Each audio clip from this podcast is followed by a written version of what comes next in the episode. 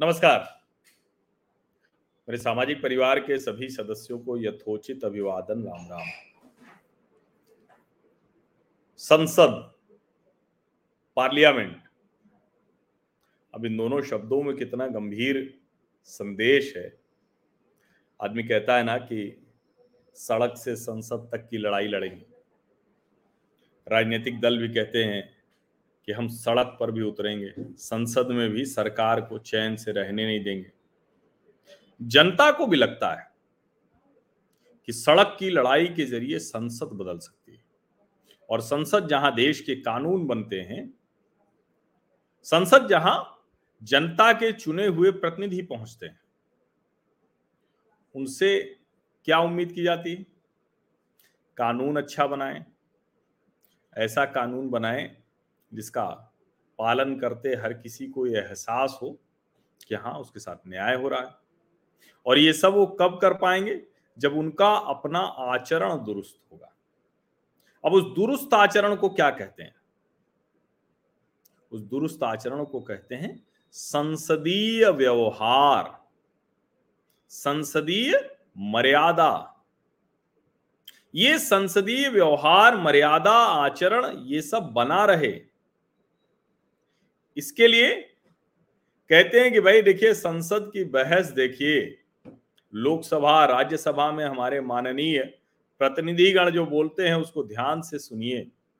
बच्चों को भी दिखाने की बात होती है कि देखिए, बहस देखिए, देश की राजनीतिक, आर्थिक, सामाजिक समस्याओं पर कैसे सरकार काम करती है, कैसे सरकार को विपक्ष घेरता है, सरकार कहीं कोई गड़बड़ करती है तो कैसे उसको ठीक करा देती है।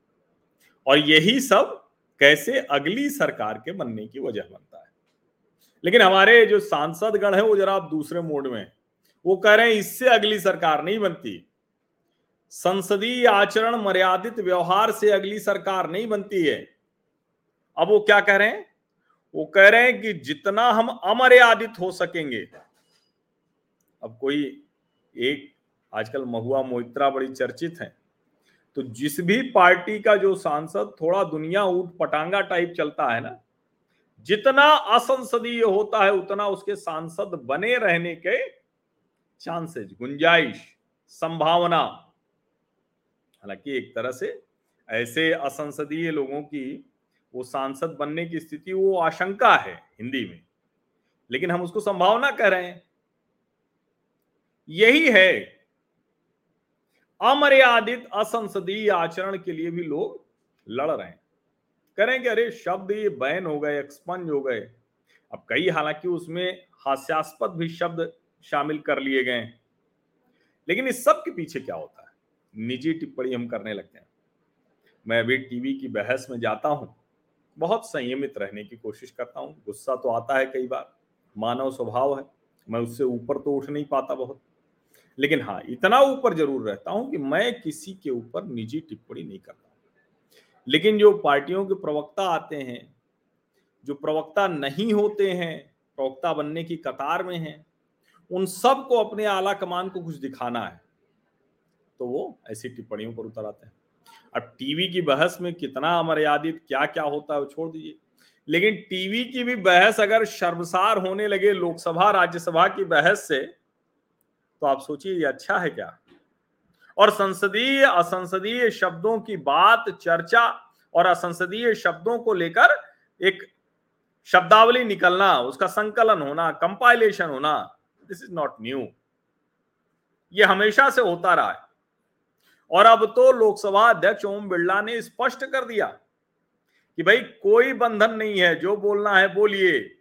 लेकिन अगर कोई शिकायत करेगा, कोई असंसदीय शब्द होगा, कोई अमर्यादित व्यवहार आचरण होगा तो उसको संसद की कार्रवाई से हम निकाल देंगे। अच्छा सोचिए, ये जरा ध्यान से सुनिए। हम लोगों के मुँह से कभी कोई गलती हो जाए, अपशब्द निकल जाए अमर्यादित आचरण हो जाए, व्यवहार हो जाए तो हम क्या करते हैं? उसको कोई जाने न, उसकी चर्चा ना हो, वो छिप जाए क्योंकि हमारे अंदर कहीं कहीं थोड़ी सी नैतिकता बची। सांसद जी लोग क्या कह रहे हैं? करेंगे अरे ऐसे कैसे एक्सपंज कर दीजिएगा? यानी जो असंसदीय शब्दों का प्रयोग वो करेंगे, उसको वो चाह रहे हैं कि वो संसद के पटल पर रिकॉर्ड में रहे। बार बार जब कहीं ज़िक्र हो तो उसका ज़िक्र हो। आप कल्पना कीजिए, ये हमारे माननीय सांसद हैं। और मैं इसीलिए कह रहा हूँ कि संसदीय व्यवहार, संसदीय मर्यादा, संसदीय आचरण शीर्ष पैमाने पर होता है। कहा जाता है कि जो लोकसभा से चुनकर आते हैं जनप्रतिनिधि, जनता की बात रखते रखते कई बार भावुक होते हैं, कई बार उस तरह से सीधे चुन के आते हैं, दबाव होता है। इसीलिए उसको निचला सदन कहते हैं, उच्च सदन कौन होता है? शांति से बैठकर जो राज्यसभा में आते हैं। और राज्यसभा में क्या होता है? सड़क के लफंगों जैसा व्यवहार करने लगे अगर लोग। ऐसी भाषा का प्रयोग करें जो सड़क चलने वाले लोग करते हैं। लफंगा कोई मान लीजिए कि वो भी फिर असंसदीय नहीं है, वो भी अमर्यादित नहीं है, क्योंकि लफंगा मतलब क्या है? जो आवारा की तरह घूमता रहता है, जो कुछ भी करने लगे है, किसी कुछ भी बोल दो, वही तो लफंगा ही हो गई। व्यवहार जिसका खराब। मुझे तो बड़ा आश्चर्य हुआ कि इस पर बहस चल रही है बड़ी बड़ी और मैं फिर से कह रहा हूँ, कई शब्द हैं जो हास्यास्पद लगते हैं। उसके बारे में बहुत विस्तार से बताया ओम बिरला जी ने कि भाई जगह जगह की विधानसभा दूसरे राज्यों की, जहाँ कांग्रेस की भी सरकारें हैं, उन विधानसभाओं में जो एक्सपंज हुआ, और सबका संदर्भ है। आप तय कराइए, किसी संदर्भ में आपको लगता है कि ये शब्द होना चाहिए, उसको तय कराइए। लेकिन हम अभद्र बोलेंगे, हम असभ्य होंगे, हम असंसदीय होंगे, और संसद में रहेंगे। कॉन्ट्राडिक्टरी है ना? विरोधाभाषी है कि नहीं? ऐसे लोगों को हम चुनकर भेजते हैं। ऐसे लोगों को पार्टियाँ राज्यसभा के लिए नामित करती हैं। कुछ की तो यही एकमात्र योग्यता होती है कि वो कितना असभ्य हो सकते हैं। टेबल पर चढ़कर नाचने लगेंगे, कहे, अरे, बड़ा गजब, आज उसने टीवी का पूरा, टीवी की टीआरपी लूट ली। टीवी वालों को तो बड़ी गालियाँ देते हैं लोग। हर कोई कहता है, टीवी खराब कर रहा है, टीवी खराब कर रहा है। और टीवी की टीआरपी के लिए जो नेताजी चढ़ जाते हैं, लोकसभा, राज्यसभा में सभापति के आसन के सामने की टेबल पर वो क्या है? वेल में पहुँच जाते हैं बीच में। वो क्या है? अभद्र भाषा का प्रयोग करते हैं। इसीलिए कि एक्सपंज भले हो जाए, टीवी वाले तो चलाते रहेंगे, थोड़ा आनंद आएगा, घर वाले भी देखेंगे। अब जरा सोचिए कि घर वाले उनको ऐसा करते, बोलते, देखेंगे, और फिर भी उनको इस बात की चिंता नहीं है। उनका परिवार, उनकी पत्नी, उनके बच्चे उनके जानने वाले। सांसद जी को इसकी चिंता ही नहीं हो रही। सांसद जी को चिंता है कि हमको गंदा क्यों नहीं बोलने दे रहे हो? हमको गाली क्यों नहीं देने दे रहे हो? हमको असभ्य क्यों नहीं होने दे रहे हो? हमको अभद्र क्यों नहीं होने दे रहे हो?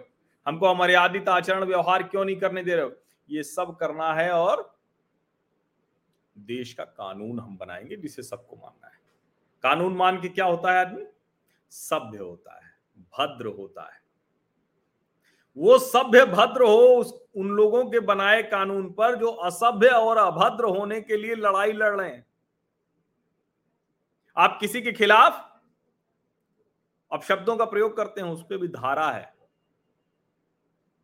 संसद में सबसे मुक्त हैं। एक प्रवक्ता तो टीवी पर बड़े गर्व से कह रहे थे, बहस में थे। कह रहे, वहाँ एक होता है, आप कितनी भी तीखी टिप्पणी कर सकते हैं, केस नहीं चल सकता। यानी उस आवरण में आपको वो आवरण चाहिए इसीलिए कि आपको गंदा होना है, आपको अभद्र होना है, कानून आपके ऊपर नहीं लागू होगा।